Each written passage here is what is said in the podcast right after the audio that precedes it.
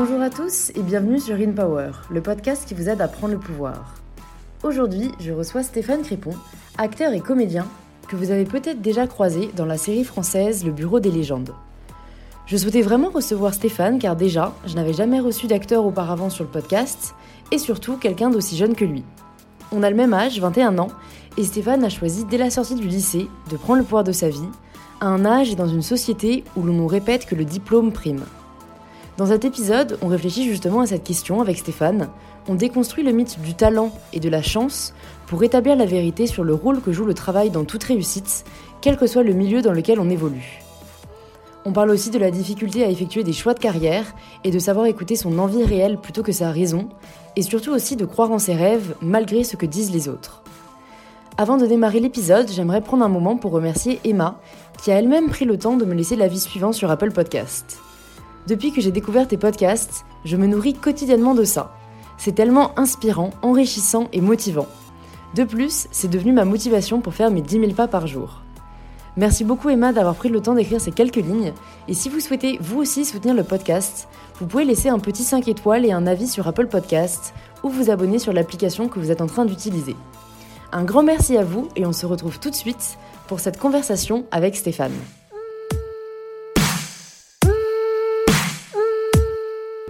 T'avais un truc différent. Je mets le podcast en route parce que, enfin, je me rends compte à chaque fois que quand je commence à parler avec des gens du podcast, on parle de trucs intéressants. Enfin, là, t'as parlé de trucs grave intéressants avant, donc dont on reparlera, mais, non, mais comme ça permet de rentrer dans la conversation. Ouais, tu vois. C'est parce que c'est le format. Non, donc voilà, tu vois, moi je sais pas, je viens et je suis. Hein. C'est une discussion, donc c'est le but. Enfin, le but c'est de parler avec des personnes qui, pour moi, ont pris le pouvoir de leur vie, c'est-à-dire qui on a quand même une vision assez normée de ce que c'est avoir un métier, de ce que c'est une carrière. Et je trouve ça assez anxiogène parce que du coup, après, on a l'impression qu'on doit faire quelque chose alors que pour moi, on n'oblige à rien dans la vie. Bien sûr. Si ce n'est en soi faire ce qu'on aime. Et j'aimerais montrer aux personnes qui nous écoutent qu'on peut vivre de ce que l'on aime, tu vois. Complètement, ouais. Donc ouais, pour revenir à cette histoire d'agent, merci. Merci beaucoup. Et comment tu l'as trouvé? Donc en fait, tu me dis, je l'ai revu plus tard, donc en fait, c'était même pas ton pote. Parce que moi, je me suis dit, après, vous avez dû nouer des liens. Bah, non, on n'est pas devenus amis après. Il tourne beaucoup et tout. Puis il habite à Bruxelles et à Athènes. Non, on est devenus. Bah, c'est comme sur les tournages, en fait, tu rencontres des gens avec qui tu t'entends très bien. Ouais. Et puis bon, tu les revois pas forcément. C'est quand même. Il y en a que tu revois, mais bon, c'est des liens qui se créent. Tu vis en communauté de façon assez rapprochée pendant un temps. Mais non, c'est rare que les liens. Enfin, on n'est pas devenus très très potes derrière. On s'est recroisés justement parce que cet agent-là a fait un dîner de départ. Il a changé de métier, donc il a fait un dîner de départ. Du coup, on avait le même. Et on s'est revus à ce moment-là et c'était assez chouette. Alors, il a changé de métier, il est plus agent ? Non, il est plus agent. Donc, t'as un nouvel agent maintenant ? Du coup, j'ai un nouvel agent, ouais. Ok. Ouais. Ok. Bon, alors, moi, j'aimerais quand même revenir au début parce que du coup. Pour les auditeurs, Stéphane, ici présent, était un ami de lycée en soi. Je ne sais pas si c'était au collège ou au lycée qu'on s'est rencontrés, mais lycée. Voilà, via notre meilleure amie commune. Et on s'est recroisés il y a un mois ou 2 mois dans la rue. Et voilà, j'ai appris que Stéphane était acteur et que lui avait choisi vraiment tôt. Parce que parfois, moi, on me dit que je suis jeune pour avoir eu un peu la prise de conscience qu'on pouvait faire ce qu'on voulait dans la vie. Mais toi, tu l'as eu encore avant, quoi. Tu l'as eu genre au lycée. Donc c'est-à-dire que, est-ce que tu peux me dire de quand est né un peu ton amour pour le théâtre ? Est-ce que tu as eu une espèce de réflexion complexe de est-ce que je peux en vivre ou non ? Parce que, enfin, je sais pas si toi on t'a répété ça, mais généralement on répète beaucoup qu'il y en a un sur 1 million, etc. Et du coup, bah, quel a été ton choix après avoir eu ton bac et voilà déjà ce petit parcours-là ? C'est venu même un peu plus tôt que le lycée, en fait, c'est venu... Bah, depuis tout petit, j'aimais vachement jouer, faire des rôles, des trucs, me mettre en costume, jouer des rôles, faire le clown, etc. Et en fait, c'est venu surtout d'un professeur de français en 6e qui a convoqué mes parents. J'étais assez dissipé, très, très indiscipliné. Et donc, ça faisait généralement enrager tous mes professeurs. Et lui, en fait, chez qui j'étais particulièrement dissipé, a convoqué mes parents, donc ils s'attendaient encore une fois à se faire remonter les bretelles. Et en fait, il leur a dit, bon voilà, c'est vrai qu'il est dissipé, mais quand il le fait, moi, ça me fait rire. Et je trouve qu'il y a quelque chose. Et puis même quand il prend un texte de théâtre et qu'il le lit devant la classe se calme et tout le monde l'écoute. Donc il a dit, je pense que vous devriez l'inscrire à un cours de théâtre. Donc bon, moi j'étais pas très très porté sur le sport, j'étais pas un grand sportif, donc il fallait bien meubler mes mercredis après-midi. Mes parents se sont dit pourquoi pas. Ils m'ont inscrit dans un petit cours du 15e arrondissement qui s'appelle le Théo Théâtre. Ah, c'est bien ce truc, c'est pas rue du théâtre ? C'est rue Théodore Deck. Ok. Rue Théodore Deck, c'est vers Félix Faure. Ouais. Félix Faure de Boucicaut. Et j'ai commencé ça du coup en 5e, à 12 ans, l'après-midi, les mercredis après-midi, à 16h. Et ça m'a tout de suite vachement plu en fait. Je me sentais très, très libre et je sentais que j'étais à un endroit où je pouvais complètement m'épanouir et faire ce que je voulais. Et après, j'ai pas...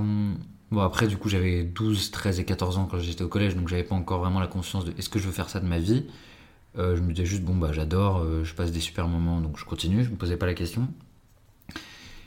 Et au lycée, du coup, c'est vrai que quand on a commencé à nous demander de plus en plus ce qu'on devait faire après, j'avais aucune idée. Je suis allé un peu dans tous les trucs où c'était un peu normal et bateau d'aller, quoi. J'ai fait une ES parce que c'était le truc le plus général et parce que ma sœur avait fait ça.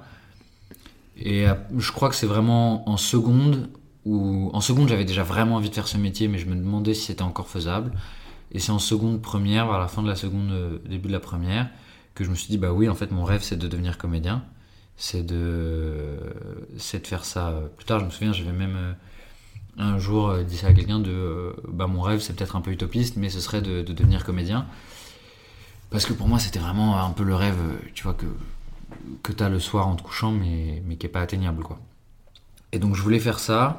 Mes notes baissaient à grands pas, mon indiscipline elle grandissait, mais je me suis dit quand même je vais aller jusqu'au bout du bac, je vais essayer d'avoir le bac en poche quand même pour au cas où quoi. Et je l'ai eu pile comme il fallait, genre à 11 et quelques, histoire de dire. Et pour rassurer mes parents, parce que mes parents voulaient pas que je fasse que du théâtre, après j'ai commencé une fac de droit, pareil, parce que je me suis dit que c'était un truc qui offrait pas mal de débouchés, que c'était un peu général. Et aussi, encore une fois, parce que ma sœur l'avait fait avant moi. Et j'ai arrêté au bout de 3 semaines.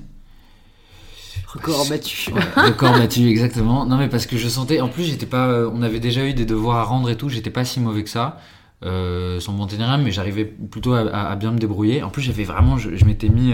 j'étais hyper motivé, quoi. Au début, j'écrivais 2 fois plus que les autres en cours, j'allais à tous les cours, même ceux qui n'étaient pas obligatoires, vraiment pendant les 2 premières semaines, j'étais je pense l'élève modèle de la fac. Puis à un moment ça m'a saoulé, je sentais que bah oui ok je peux travailler pour ça et essayer de faire fructifier cette matière, mais ça ne m'intéresse pas, je ne sais pas ce que je vais en faire, je n'ai pas envie d'en faire quelque chose en tout cas. Donc j'ai arrêté. Là, ça a été un peu particulier parce que du coup, j'ai eu pendant 1 mois et demi... En parallèle, je m'étais inscrit au cours Florent, au cours du soir, donc 19h30, 22h30 en première année. J'avais fait un stage l'été d'avant pour rentrer. Un stage un peu... Bon, c'est une formalité parce que... Il n'y a pas de sélection, en fait, en première année au cours Florent. Ils prennent un peu tout le monde. C'est voilà. À la fin, c'est ça ? Soi-disant, il y a une sélection... Ouais. Soi-disant, il y a une sélection à la fin de chaque année pour passer en 2e et en 3e année, mais... Bon, c'est pas vraiment... C'est pas vrai. Okay. C'est... si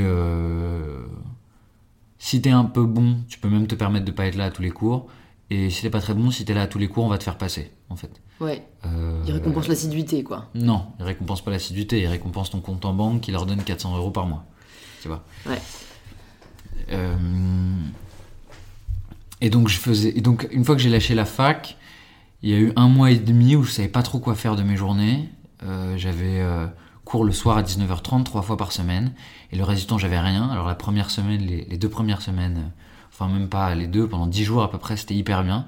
Je sortais tout le temps, je voyais mes potes, je me levais à pas d'heure, c'était hyper cool. Puis au bout de 10 jours, j'ai commencé à me dire qu'en fait c'était très très long et que j'avais pas envie d'avoir à 18 ans une vie de chômeur en soi. Et j'avais envie de travailler quoi, d'avoir quelque chose qui me stimule, donc j'ai voulu trouver un boulot et j'ai le père d'un copain qui de façon hyper sympathique m'a proposé un stage dans sa boîte, une boîte de production et de post-production. Et donc j'ai commencé à bosser là-bas, et au bout de 1 mois et demi, 2 mois, son associé est venu me voir, m'a proposé un contrat, un CDD, en tant qu'assistant de post-production. Mais il y avait, enfin, assistant du directeur de post-production, mais il n'y avait pas de directeur de post-production, donc en soi j'étais un peu directeur de post-production, mais bon, à 18 ans je pouvais pas vraiment l'être, donc j'étais noté assistant, ouais. Mais et j'y connaissais rien du tout, ouais. Donc j'ai dû tout apprendre sur le tas, j'ai fait énormément de gaffes, même des grosses boulettes parfois. Mais c'était hyper formateur, parce que je me suis retrouvé parachuté à 18 ans dans le monde professionnel, et de façon assez ardue. Et puis j'ai fait des super belles rencontres, et je faisais du coup en parallèle en même temps les cours Florent. Enfin, c'était hyper stimulant cette période-là. J'avais justement, en plus je sortais du lycée où j'avais pas été un modèle d'assiduité et d'acharnement dans le travail, et même mes copains étaient assez étonnés parce qu'ils me voyaient du coup beaucoup travaillé, mais parce qu'en fait j'avais besoin de concret, quoi. Ouais. Et là j'en avais, donc j'étais obligé de travailler, c'était super agréable. J'étais passé du coup de ce 1 mois et demi où j'avais rien fait, où j'avais un peu une vie de chômeur et eux mes potes bossaient, à un retournement complet où par rapport à leurs horaires à la fac, je bossais 4 fois plus parce que j'ai enchaîné avec mes cours du soir, au cours Florent. Ils comprenaient pas du tout, tu vois, le changement de situation, ouais, de situation, de comportement. Et puis du coup voilà, ce que je t'expliquais, c'est qu'à la fin de cette année, ils m'ont proposé de rester, de renchaîner, mais je pouvais pas. Il fallait que j'arrête les cours Florent en contrepartie, parce que il fallait que je sois quand même plus investi dans le travail de la boîte. Si je restais, je commençais à essayer de développer un peu mon rôle au sein de la boîte, etc. Et donc je devais faire ça tout le temps, même le soir. Et j'ai vachement cogité parce que c'était quand même hyper agréable. J'allais avoir 19 ans, on me proposait un poste stable, j'allais gagner de l'argent. Enfin, c'était une situation quand même chouette, tu vois. À 19 ans, si je commençais ça, je pouvais après essayer de faire mon petit bout de chemin. Et moi, quand ils m'avaient proposé ça, je me suis dit, ok, je bossais là-dedans, apprendre, beaucoup apprendre de tout. Et puis, à 25 ans, je monterai ma boîte, je ferai mon propre truc et je vais essayer de vraiment de percer dans ce métier-là et de creuser mon trou. Je me dis oui, mais en fait c'est pas ce que j'ai envie de faire du tout. Moi j'ai envie de faire du théâtre, c'est ce qui me motive depuis que je suis tout petit. C'est ma mère qui m'a donné le goût du jeu depuis tout petit. Donc j'ai voulu encore une fois un peu sauter dans le vide et voir ce que je pouvais faire dans le théâtre. Donc j'ai arrêté, j'ai fait ma 2e année au cours Florent, là cette fois de façon très assidue, j'allais à tous les cours. J'ai rencontré en plus une professeure, Antonia Malinova au cours Florent, qui a été mon mentor vraiment. Vous êtes combien juste à peu près au cours Florent, au cours du soir? Au cours du soir, je sais pas du tout.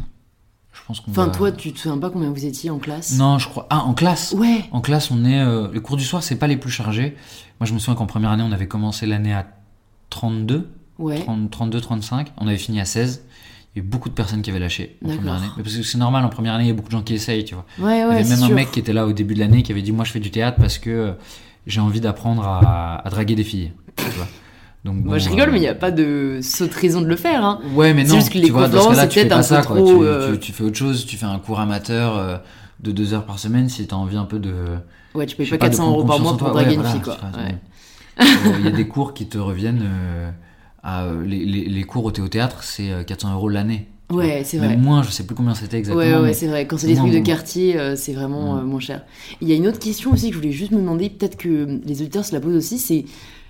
Il consistait en quoi ton travail de directeur en soi, de production, enfin d'assistant de post-production, ouais.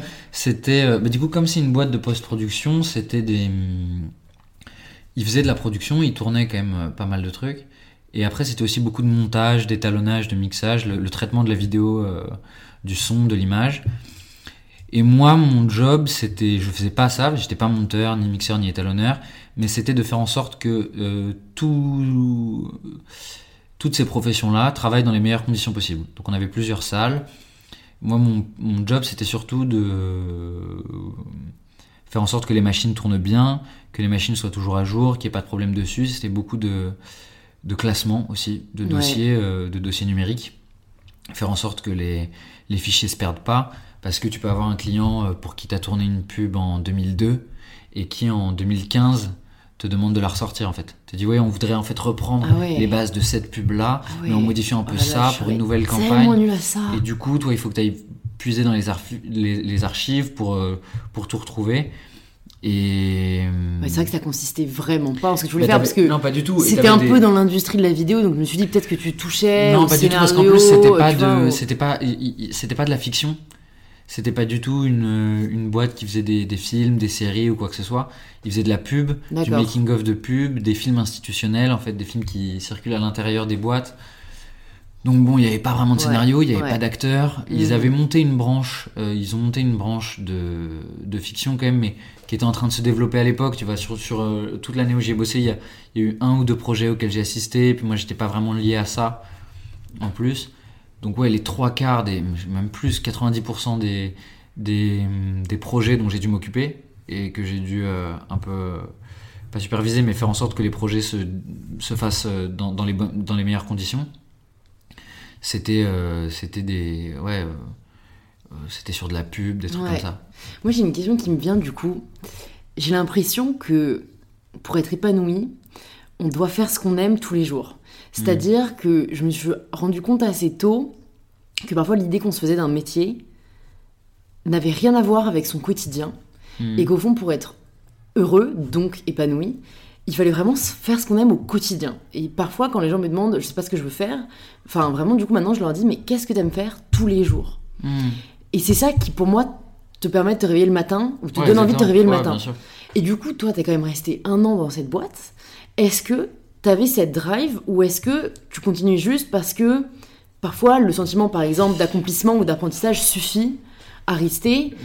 Après, j'imagine que du coup, il devait pas être suffisant pour que tu réfléchisses à la fin et qu'en fait, tu savais que faire du théâtre, c'était ça, la vraie drive. Mais t'es quand même resté longtemps, quoi. Et du coup, je me demande ce qui t'a fait tenir et si t'étais heureux au quotidien, entre guillemets. Bah, franchement, quand j'y repense, c'était quand même une année de dingue. J'ai trop apprécié ce que j'ai fait là-bas. Ouais. C'était assez fou. J'étais vraiment... En plus, j'aimais bien ce que je faisais quand même. Tu vois, j'y comprenais rien. J'étais pas du tout informaticien et je devais bosser sur des logiciels d'informatique. J'étais pas du tout ordonné comme garçon et on me demandait d'être au contraire hyper carré dans tout ce que je devais faire. Mais justement, j'apprenais énormément. J'ai appris à monter des ordinateurs de toutes pièces avec des pièces détachées que j'achetais sur Amazon pour créer des ordinateurs plus performants. Et trucs comme ça. Non, franchement, je me suis bien marré. Puis surtout... l'équipe était trop cool. Ouais. C'était des gens... j'ai gardé contact avec tous quasiment. Ils étaient hyper, hyper sympas, hyper bienveillants. Non, moi, quand j'y repense, c'est vraiment une période assez magnifique. Ok. Et... je sais pas, souvent, quand je repense à des périodes, c'est plus en termes de météo que je les revois. Tu vois, genre, quand je repense à une période précise...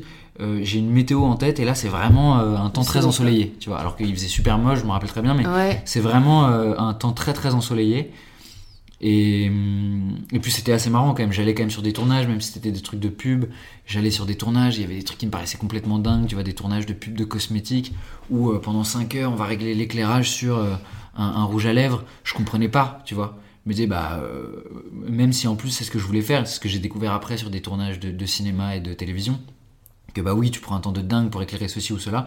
Là, pour un pauvre rouge à lèvres, je me disais, mais c'est bon, tu mets une lampe, t'allumes là, à la limite, t'en mets une deuxième là, tu règles pendant 20 minutes, à la limite, puis tu lances ta caméra et basta, tu vois. Et en fait, non, c'est des budgets assez faramineux, c'est des heures et des heures de travail pour je sais pas, tu vois, un truc tout bête, mais les pack shots, les vidéos à la fin des pubs, où tu vois juste le produit, c'est parfois, je sais pas, une journée entière de travail, juste pour 5 secondes de pub, quoi. C'est dingue. Et c'est assez fou. Et une journée de tournage, ça coûte quand même plusieurs dizaines, voire centaines de milliers d'euros. Donc c'est fou, en fait, l'argent que ça représente. C'est dingue. Moi, j'ai l'impression quand même qu'il y a des disparités de budget, de revenus, qui n'ont pas lieu d'être.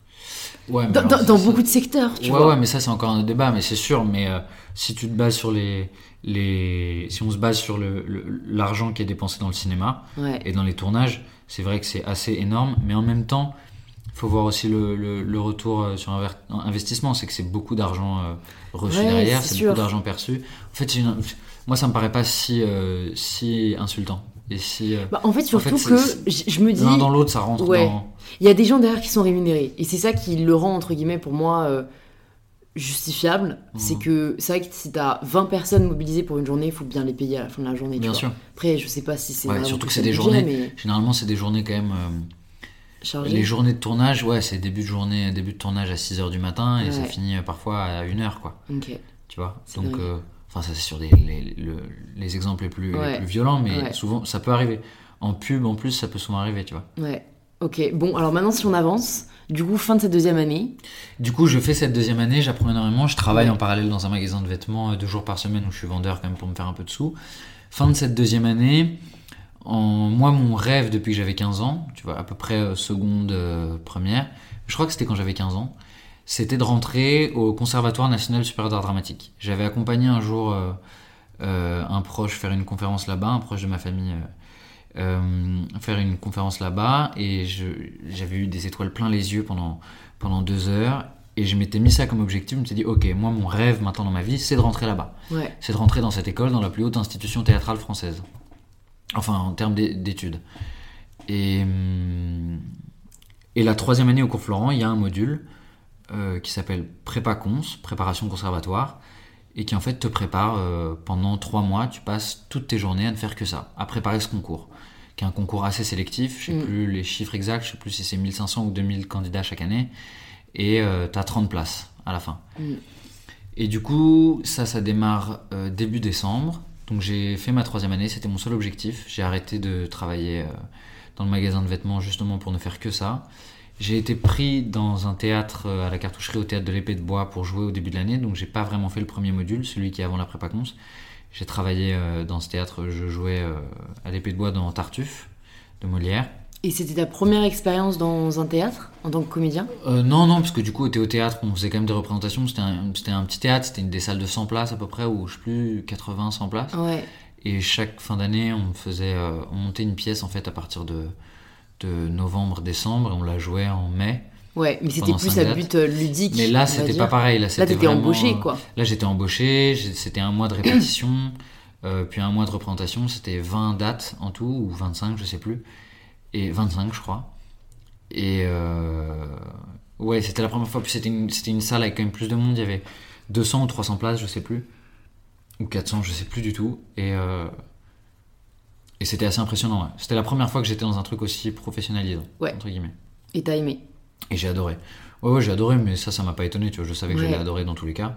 Et après, du coup, j'ai préparé le conservatoire pendant 3 mois. Je démarchais un petit peu des castings à droite à gauche parce que je voulais, même si je voulais rentrer au conservatoire, j'avais envie de travailler quand même, de commencer à être dans le concret. Et le fait d'avoir travaillé dans ce théâtre m'a encore plus renforcé cette envie. Et j'ai été pris sur un film, le premier film que j'ai tourné, le film de Cédric Kahn, La Prière, qui est sorti en mars 2018. Donc je savais qu'à la fin de l'année j'allais tourner ça, mais j'avais quand même envie de passer le conservatoire. De début décembre à début mars, j'ai fait que ça, j'ai préparé ce concours, puis tout s'est enchaîné ensuite. J'ai eu le premier tour, j'ai dû travailler pendant 1 mois après pour le deuxième tour, et ensuite 2 semaines pour le troisième. J'ai enchaîné les étapes et par chance je l'ai eu, donc je suis rentré. Par chance et par travail. Par chance et par travail, exactement. Et derrière j'ai tourné ce film La Prière, où j'ai rencontré un mec super sympa qui m'a tendu la main et qui m'a présenté à son agent. Et voilà, et là ça démarrait de façon un peu plus rapide. Ok. Et du coup, comment est-ce que tu as trouvé ce premier film ? Parce que j'imagine, et pour avoir une cousine qui s'intéresse beaucoup au monde du théâtre aussi, on a souvent l'impression d'être perdu, mais en fait, comme dans tous les métiers artistiques qui marchent un peu à la chance, où on a l'impression qu'il faut avoir des contacts, alors que j'ai quand même l'impression... Il y a encore des acteurs aujourd'hui qui percent vraiment parce qu'ils ont contacté beaucoup de gens, parce qu'ils ont essayé beaucoup de castings et qu'une fois, ça a marché, quoi.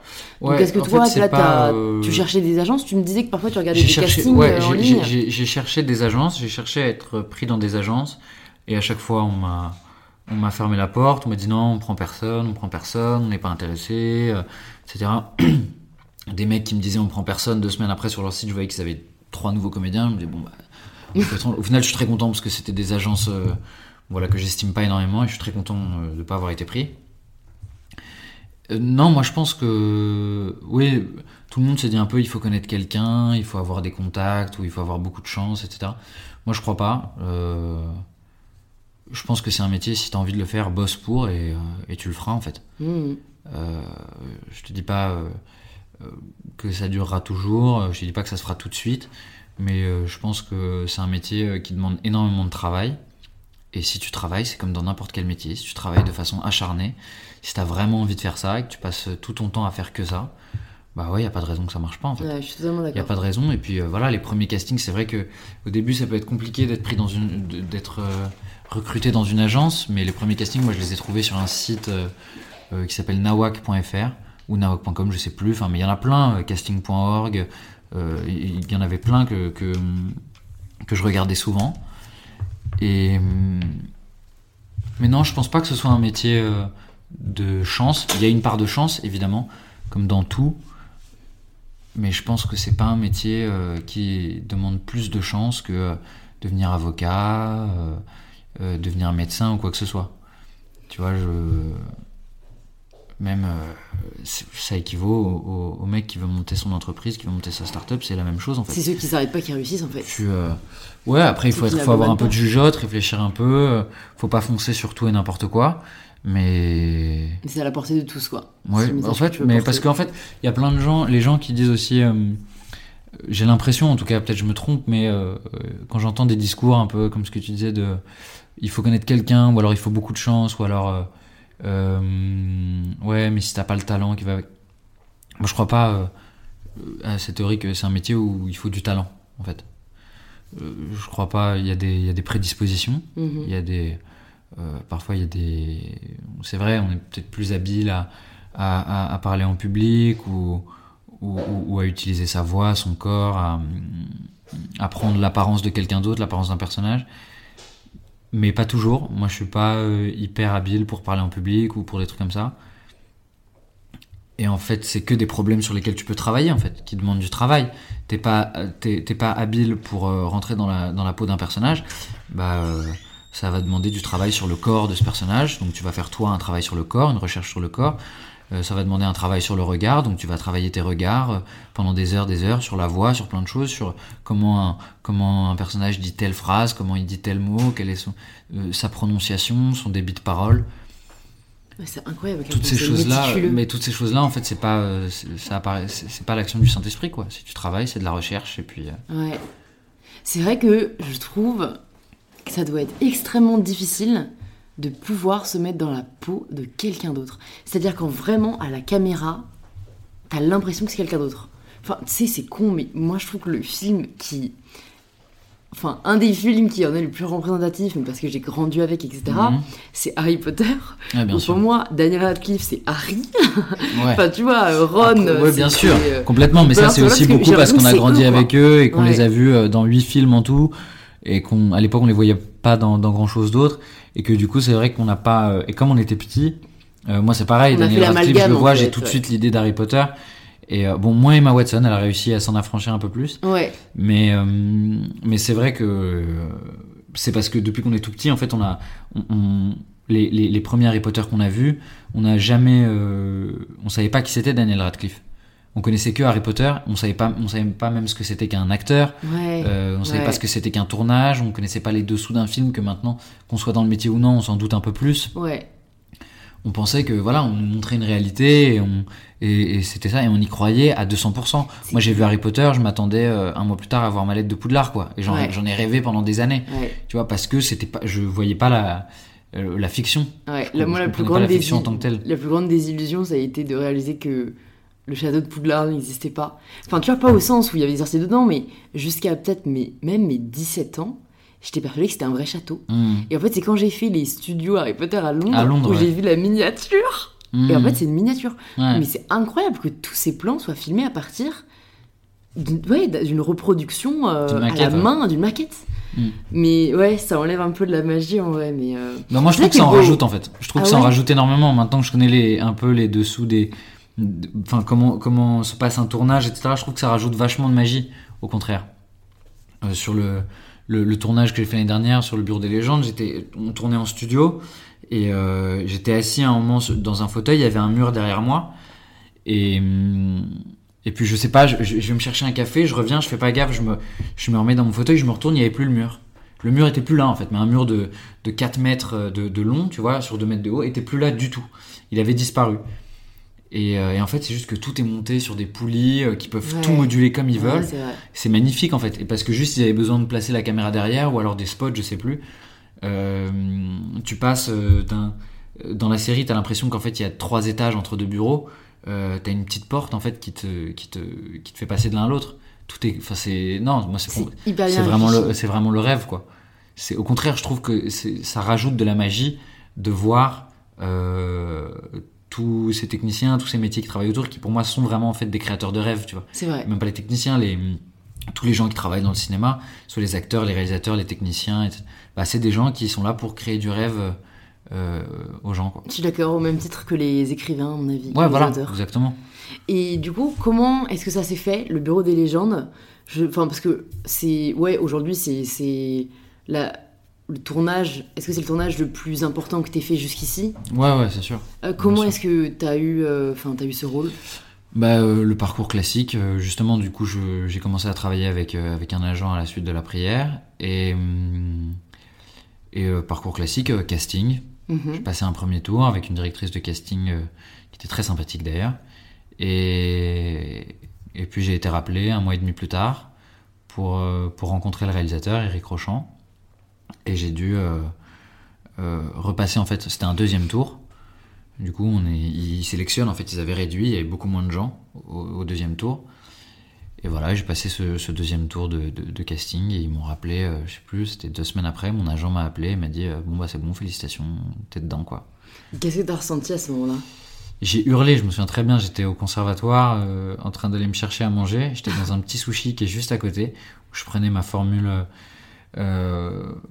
conservatoire où on a des prix un peu aménagés pour nous, et je prends mon truc, je vois l'appel de mon agent, donc je sors dehors tout de suite, j'attendais la réponse, je savais que c'était probablement pour ça, et je décroche, et je me souviens très très très clairement, je décroche, et le premier mot qu'il m'a dit, il m'a juste dit bon bah félicitations, et là, j'ai hurlé dans la rue, j'étais comme un dingue. Et il m'a dit tout de suite, bon par contre, sache que ton année va être un peu chamboulée, et même ton emploi du temps de la journée est directement chamboulé.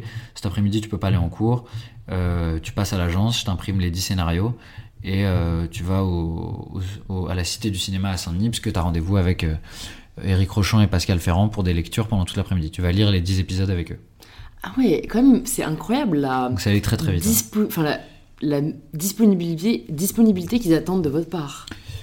Pas tu non. Dis, le jour même, ils te disent t'as eu tout ce que t'as de prévu. Mais c'est normal parce que c'était de ce que j'ai cru comprendre, c'est un rôle qu'ils ont mis du temps à trouver.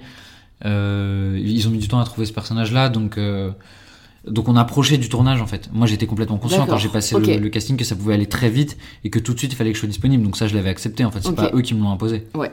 Ok. Et du coup t'as commencé après donc les répétitions. Avec les répétitions, les lectures. J'ai commencé. Quasiment tout de suite après, et 1 mois et demi plus tard, 2 mois plus tard, on était sur le plateau et on tournait. Ok.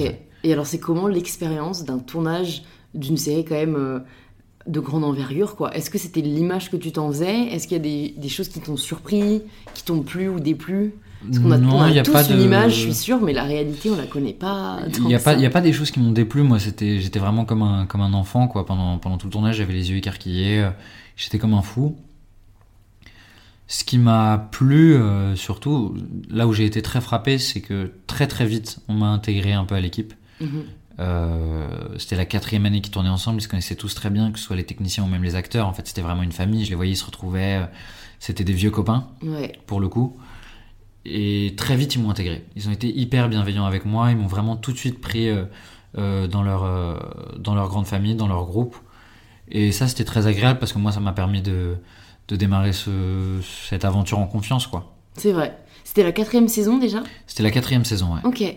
Ah ouais, c'est vrai que ça doit être compliqué d'arriver en cours de route, entre guillemets. Bah, moi, ça m'inquiétait beaucoup. Ouais. Ça me stressait, ça me rajoutait un stress supplémentaire que celui que j'avais juste du tournage et du rôle.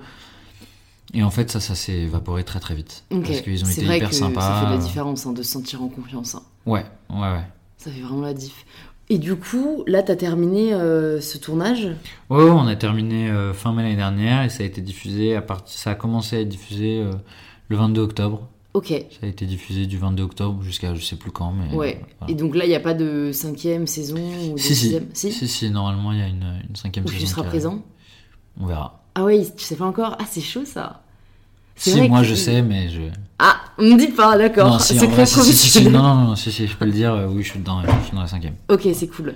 Et est-ce que t'as d'autres projets à côté? Parce que, en fait, on vous prévient quand même des dates de tournage à l'avance, j'imagine, mais ça doit être compliqué peut-être d'avoir. Je sais pas, en fait, si les acteurs ont plusieurs projets en même temps. J'imagine que non. Si, parce que... bien sûr. Ah ouais, ouais, parce que psychologiquement, jouer un personnage, pour moi, c'est une mise en. Bah, c'est du travail, c'est du travail.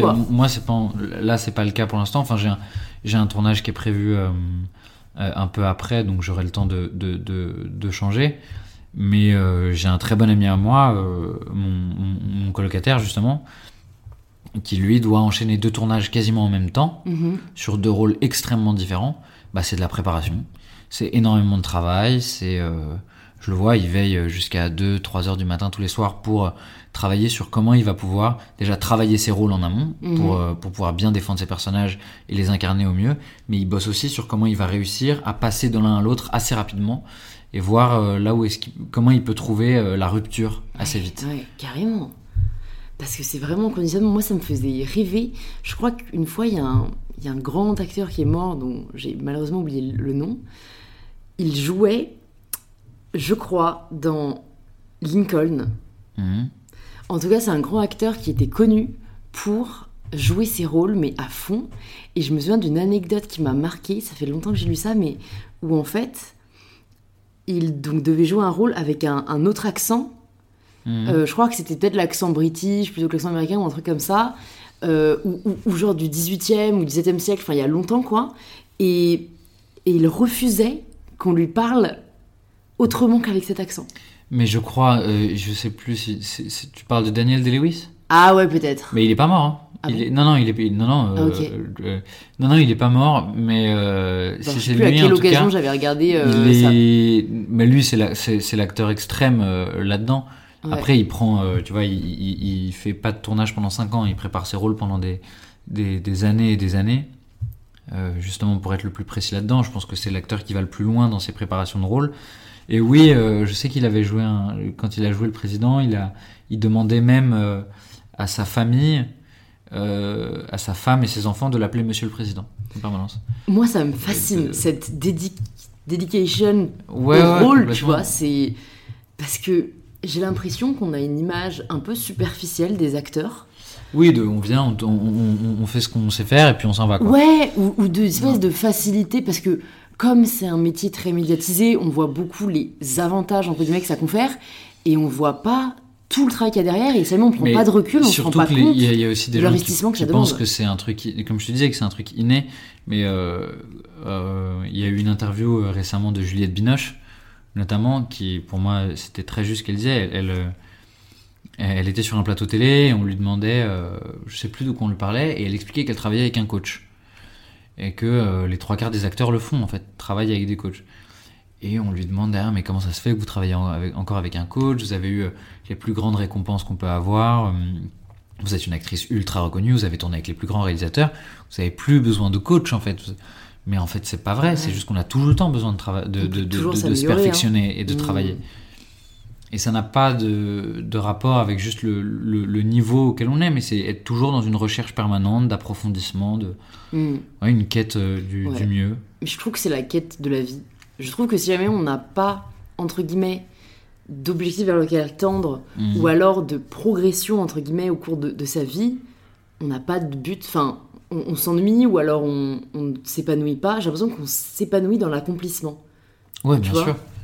Et je prends toujours la métaphore du chef cuisinier qui, pour moi, a vraiment ce parcours où il a toujours quelque chose vers lequel tendre. Bien sûr. Enfin, tu vois, que ce soit une position plus élevée ou une étoile, ou 2 étoiles. De se renouveler. Je sais plus, j'avais vu un chef qui travaillait avec. Qui avait un restaurant qui marchait super bien, puis qui a décidé de le vendre. Je sais plus comment il s'appelle, j'ai oublié son nom.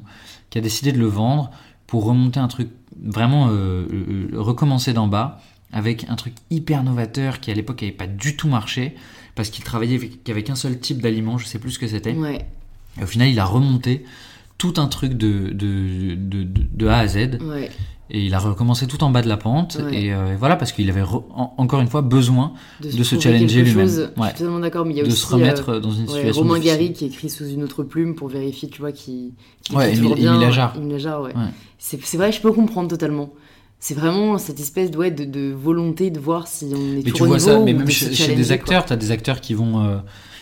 T'as des acteurs, tu vois dans leur carrière que bah, pendant parfois 10 ans ou plus, ils vont faire des rôles qui se ressemblent un peu, qui vont être la même chose, parce qu'ils vont être appelés souvent pour ça, parce que c'est des trucs dans lesquels ils excellent, ou le truc leur colle un peu à la peau. Et puis, y a des choix, après parfois ils font des choix de ne plus aller là-dedans, plus aller dans cette facilité, où le rôle, ils savent qu'ils peuvent le faire en 2 minutes, c'est quelque chose qu'ils ont vachement cherché. Et ils vont même traverser parfois des périodes un peu du désert, où ils vont pas avoir de rôle parce qu'on va pas leur proposer d'autres rôles que ceux-là. Mais ils veulent attendre d'avoir quelque chose d'autre qui les stimule. Et tu vois d'un coup un changement de carrière total parce que les mecs se lancent dans un rôle qui est vraiment un défi, qui est challenge, qui est pas du tout au même endroit que ce qu'ils ont l'habitude de faire. Ouais. Et ça peut être hyper intéressant. C'est parfois casse-gueule, il y en a qui sont casse la gueule, mais les 3 quarts du temps c'est quand même super intéressant. Je pense direct à Johnny Depp. Dans ce genre de bien sûr. Mais Johnny Depp, pour moi, c'est une des plus grosses performances d'acteur au monde.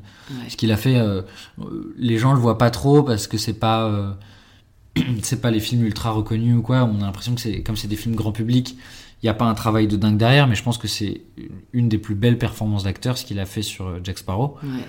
Il y a une construction de personnage qui est absolument dingue en fait. C'est vrai. Quand on regarde maintenant et qu'on essaye de décortiquer un peu ce qu'il fait, que ce soit dans les yeux, dans la gestuelle, dans sa façon de se mouvoir, dans la voix, dans tout ce qu'il fait, c'est du génie. C'est du génie absolu. C'est vrai qu'il l'incarne à la perfection. Non, c'est assez fou. Et puis même maintenant, je trouve, quand on le voit en interview, on sent...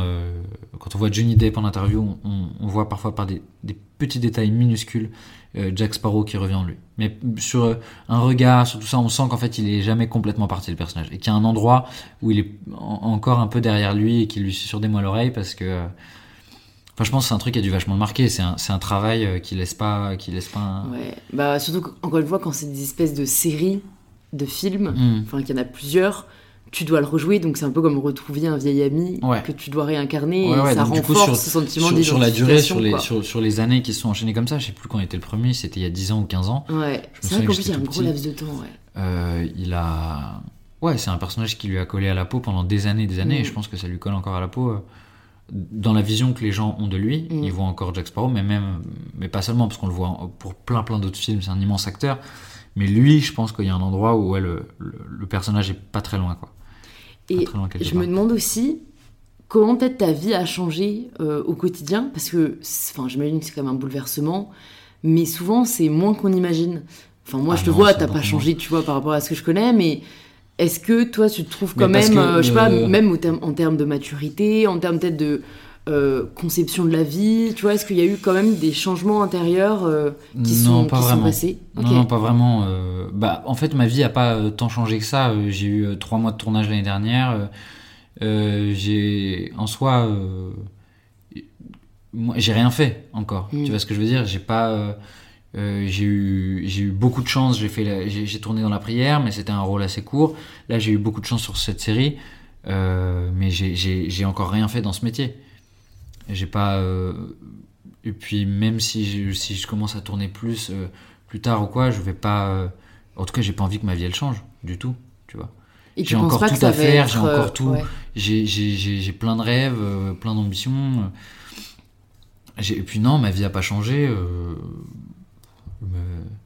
Je vois beaucoup ma famille parce qu'ils me parlent de la même façon et pour eux je suis toujours la même personne, mes copains c'est la même chose, puis je mange toujours des pâtes le soir, enfin tu vois, je suis pas en train de dîner dans des restaurants étoilés tous les soirs et je roule pas en Lamborghini, j'ai toujours le même scooter que je me suis acheté quand j'avais 17 ans, enfin c'est le changement il est pas et je suis pas là à aller dans une boîte de nuit tous les soirs je regarde une série et je me couche. Hein. C'est une question qu'on peut se poser parce que on sait qu'il y a des gens qui sont propulsés sur le devant de la scène. Il y a une fille que j'aimerais grave avoir sur le podcast. Si quelqu'un a son contact, n'hésitez pas à me contacter. Mais c'est Emma, donc j'ai oublié le nom de famille, l'actrice de Sex Education sur Netflix. Parce qu'en plus, elle est franco-british et tout. Et j'avais vu une interview d'elle un peu sur France Culture où elle expliquait que c'est vrai qu'elle, c'était compliqué maintenant à gérer parce que ça a été un tel succès du jour au lendemain. Bien sûr, mais là il y a un côté international âge, aussi, tu vois, qui enfin tu sais, gérer la fame sur les réseaux sociaux du jour au lendemain, gérer les messages de fans, gérer le fait qu'on la reconnaisse dans la rue, gérer pour l'instant toi tu tournes peut-être pas à l'international, mais les voyages, c'est vrai que je me doute que ta vie va changer un jour ou prochainement que, quoi. Non, dans les après dans le concret de ce que c'était, c'est vrai que pendant les 3 mois de tournage, c'était oui, là ma vie avait changé en soi. Tu vois, je passais ma journée à tourner, je faisais des allers-retours tout le temps à l'étranger, parce que dans la saison 4, je voyageais, mon rôle sortait de la France, donc j'ai pas mal voyagé, j'ai fait pas mal d'allers-retours. Oui, c'est vrai que c'est un peu bizarre, t'es logé dans des très beaux hôtels, t'es tout ça. Moi je me disais, bon bah voilà, j'ai 21 ans, qu'est-ce que c'est pas trop dans l'ordre des choses. Et puis en fait, je me suis dit, après, il n'y a pas vraiment d'ordre des choses ou quoi que ce soit, c'est que j'ai envie de faire ça. C'est vrai. Ça inclut derrière un peu tout ce package. Bon, bah, allez, je l'accepte et je suis juste très chanceux, j'ai de la chance. Voilà, il faut juste en être digne et être reconnaissant pour ça, continuer à travailler. Ouais. Ouais, j'allais te demander quels sont les autres rêves dont tu parles, ou est-ce que c'est vraiment centré autour du théâtre ou est-ce que tu as des rêves qui ne sont pas forcément liés à ça? Bah oui, les 3 quarts sont quand même centrés autour du jeu parce que c'est ce que je veux faire de ma vie. C'est mon rêve du coup quand même depuis que je suis tout petit et là... T'es en train d'accomplir? Non, je suis pas en train d'accomplir. Il faut le dire, je te dis que si. Non, parce que justement, tu vois, moi je peux pas considérer que ça y est, il y a une différence entre considérer que c'est acquis. Je peux même pas dire que j'ai percé ou quoi que ce soit, c'est pas vrai, tu vois. J'ai de la chance, j'ai tourné dans une super série, j'ai fait des trucs, mais bon, tout reste à faire. Et tu vois, c'est pour ça que je suis pas en train d'y arriver parce que si je bosse pas, ça s'arrête en un claquement de doigts. Tu vois, oui, c'est sûr. Je vois ce que tu veux dire. Je trouve juste que parfois on est trop dur envers soi-même et qu'on reconnaît. Moi, je trouve ça important, par contre. On ne reconnaît pas forcément ce qu'on a déjà fait. Donc, je trouve ça très important de continuer à avoir faim. Mais si tu veux, reconnaître ce qu'on a fait ne veut pas dire se reposer sur ses lauriers ou être satisfait. Non, moi après ça c'est mon truc assez personnel, mais je suis pas j'aime pas trop déjà j'aime pas vraiment les compliments. Tu vois, je préfère je préfère les critiques. Bah ouais, en soi je trouve ça beaucoup plus constructif. Quelqu'un qui va me dire j'ai pas aimé ça ou même quelqu'un qui me dit c'était nul, je vais me dire attends, pourquoi il me dit que c'était nul? Parce que en fait quand quelqu'un te dit c'est nul, tu sais que c'est vrai. Forcément. C'est subjectif, tu sais. Hein. Mais une critique est forcément vraie. Ouais, mais alors, tu sais, si jamais t'étais sur les réseaux sociaux, tu pourrais pas penser ça parce que t'as les critiques à longueur de journée. Ah ouais, non, mais moi, et les réseaux sociaux, je m'en fous. Mais ça viendra peut-être. Et malheureusement, il y a des... Mais par contre, dans la rue, tu vois, si quelqu'un dit ouais, par contre, j'ai pas compris ça et tout, je me dis soit vas-y, on essaie d'en débattre et je t'explique en fait pourquoi dans mon travail j'ai fait ça, et si tu le comprends pas, j'ai mal fait mon travail, et là c'est à moi la prochaine fois de mieux le faire, tu vois. Tandis que quelqu'un qui va dire j'ai adoré ça, j'ai adoré et tout est génial, bah peut-être qu'il est sincère et c'est très chouette, tu vois. Mais il y a aussi plein de gens qui le sont pas, ou alors ils le sont, enfin tu sais pas trop pourquoi. Donc moi je préfère, mais même que ce soit de ma famille ou de mes amis, etc., je préfère. En fait, que ce soit dans le détail, et je suis pas fan des compliments, je trouve que ça peut ramollir en plus. Ça... T'es très difficile quand même. Non, mais c'est vrai, mais après, bon voilà, Mais si jamais t'arrives à être satisfait, c'est bien, mais je trouve que quand on est comme ça, jamais satisfait, je sais pas comment dire, on est un peu dans le négatif, et l'impression qu'on doit toujours faire plus, je trouve, peut être super anxiogène. Bah, c'est anxiogène, c'est source d'angoisse évidemment, c'est source de prise de tête. Mais enfin, tu vois, à un moment, il faut quand même être heureux, et je trouve que quand on est toujours dans la recherche de plus, on n'est pas heureux. Bah, ouais, je sais pas. Moi, je pense que. Surtout que tu peux pas plaire à tout le monde en fait. Et au début, je trouve ça difficile. Non, mais je vais essayer de plaire. Je vais essayer pas de plaire, mais de faire mon travail le mieux que je peux. Oui. C'est pas la question de plaire. Enfin, si dans le sens où il y a des gens qui diront c'est nul, et c'est juste que ça leur a pas plu, c'était pas pour eux, tu vois. C'était pas pour moi. Toutes les critiques qu'on te donne, tu dois pas toutes les prendre en compte, sinon t'avances pas. Quand tu regardes un immense acteur, quand tu regardes les acteurs qui font rêver, qui sont les modèles, comme je sais pas, Gérard Depardieu, tu regardes Leonardo DiCaprio, Marlon Brando, tu peux... Tous ces acteurs-là... Je trouve qu'ils jouent trop bien. Je suis pas particulièrement... Bon, mais... Chacun ses goûts. Voilà, chacun ses goûts. Non, mais même ou des immenses acteurs français, Patrick Devers... c'est des acteurs, tu peux pas... Tu peux être sensible au film... ou pas sensible au film, à la réalisation, etc.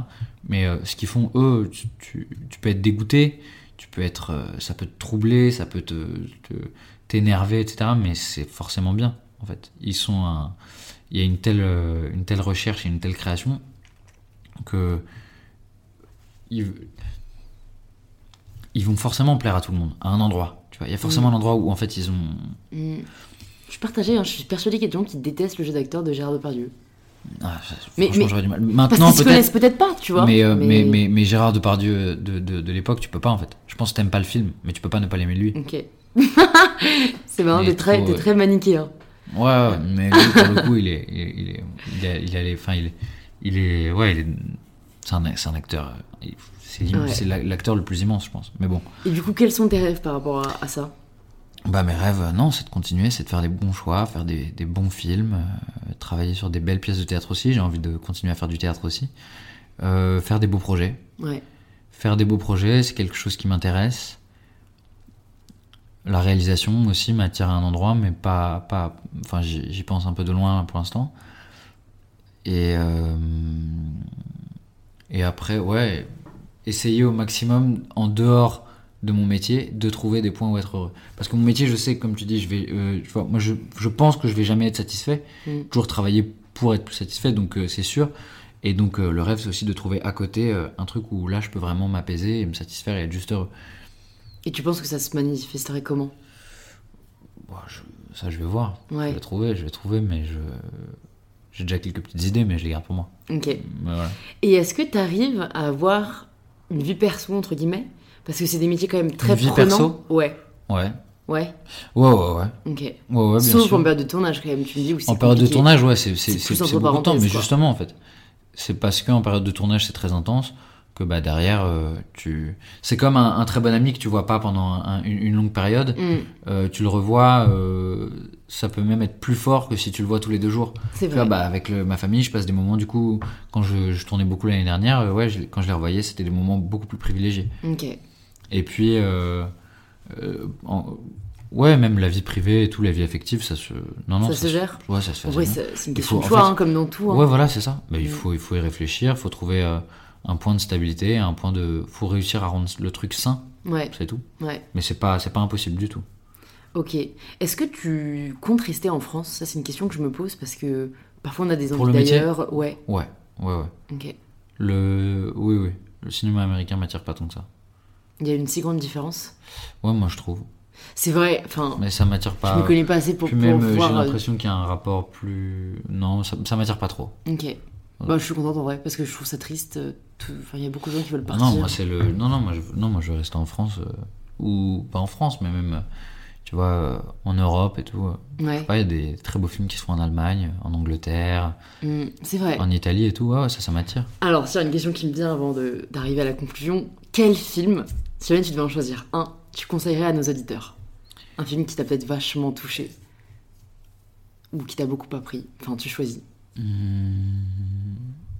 film qui m'a le plus bouleversé, qui est pour moi un de mes films préférés.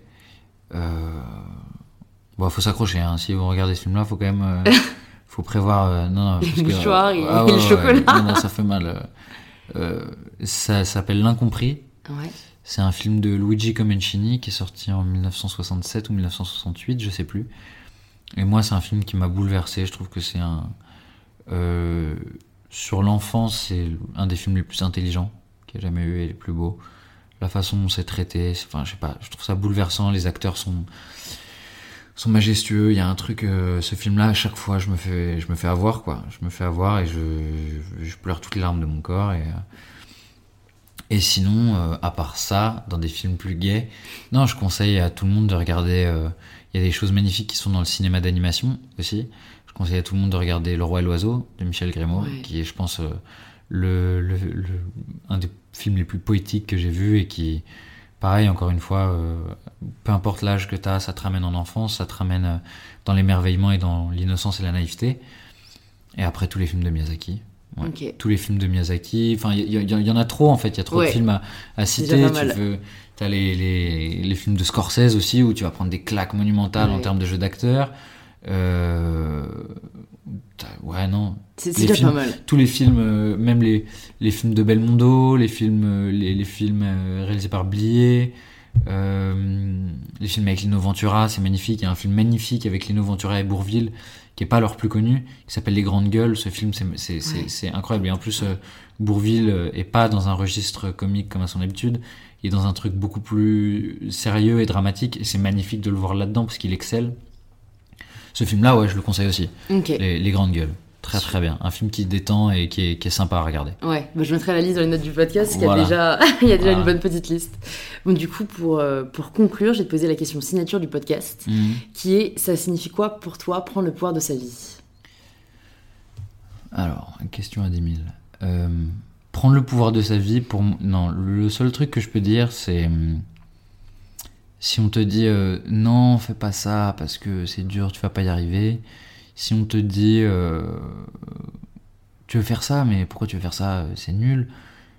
Enfin, dès que quelqu'un va t'exprimer le fait de ne pas faire ce que tu rêves de faire, ce qui t'anime et ce pourquoi à l'intérieur tu crois être fait, avec tous les doutes que ça peut avoir. Moi je doute tout le temps de me dire est-ce que je suis vraiment fait pour ce métier ou pas, est-ce que je devrais pas arrêter et tout, mais bon, au fin fond il y a quand même un truc qui me pousse à continuer. Ce milieu-là, ce métier-là, en fait personne ne doit t'enlever de cette voie-là, quoi. Les gens qui vont te dire c'est trop difficile, bah non, en fait je pense pas. Je pense que tu veux être ingénieur, c'est tout aussi difficile que si tu veux être musicien, que si tu veux être réalisateur, si tu veux, je sais pas, devenir pilote de ligne. En fait, bon, évidemment, pilote de ligne, si t'es myope, arrête. Il y a un truc, bon, ça pourra pas le faire. Mais non, il y a pas de prendre le pouvoir de sa vie. C'est juste, t'as envie de faire un truc, fais-le. Tu veux, en fait, il y a pas de barrière, il y a pas de. Sauf celle qu'on s'impose. Exactement. Ouais, non, c'est pas. C'est du travail. Okay. Du travail, de la passion, du. Et le travail passe par plein de formes différentes. Le travail, c'est pas seulement être acharné à sa table et bosser sur un truc, c'est aussi, je sais pas, dans des métiers qui demandent de l'inspiration ou de la recherche, le travail, ça peut être aussi, bon allez, je vais dans la rue, je vais me promener à tel endroit, je vais observer ça, réfléchir à ça, et se laisser perdre aussi, tu vois, se laisser perdre, ou même, je sais pas, moi je vois ce que je connais, mais en tant que comédien, tu vois quelqu'un passer dans la rue, c'est l'observer, prendre le temps de pas juste regarder la personne, mais de vraiment l'observer, de la décortiquer par le regard.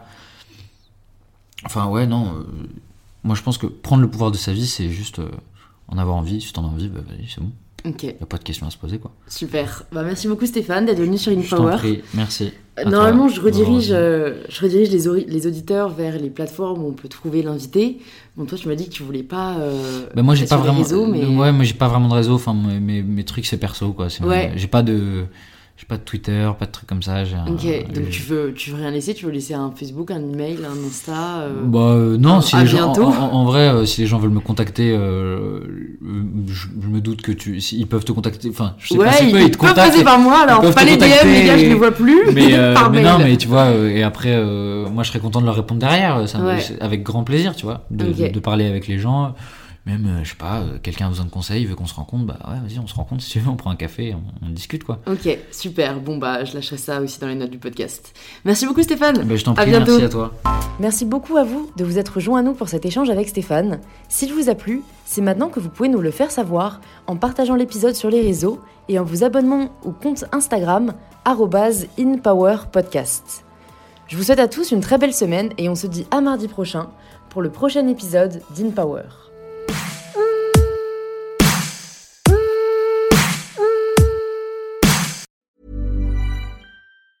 Mom deserves the best, and there's no better place to shop for Mother's Day than Whole Foods Market. They're your destination for unbeatable savings, from premium gifts to show-stopping flowers and irresistible desserts. Start by saving 33% with Prime on all body care and candles. Then get a 15-stem bunch of tulips for just $9.99 each with Prime. Round out Mom's menu with festive rosé, irresistible berry chantilly cake, and more special treats. Come celebrate Mother's Day at Whole Foods Market.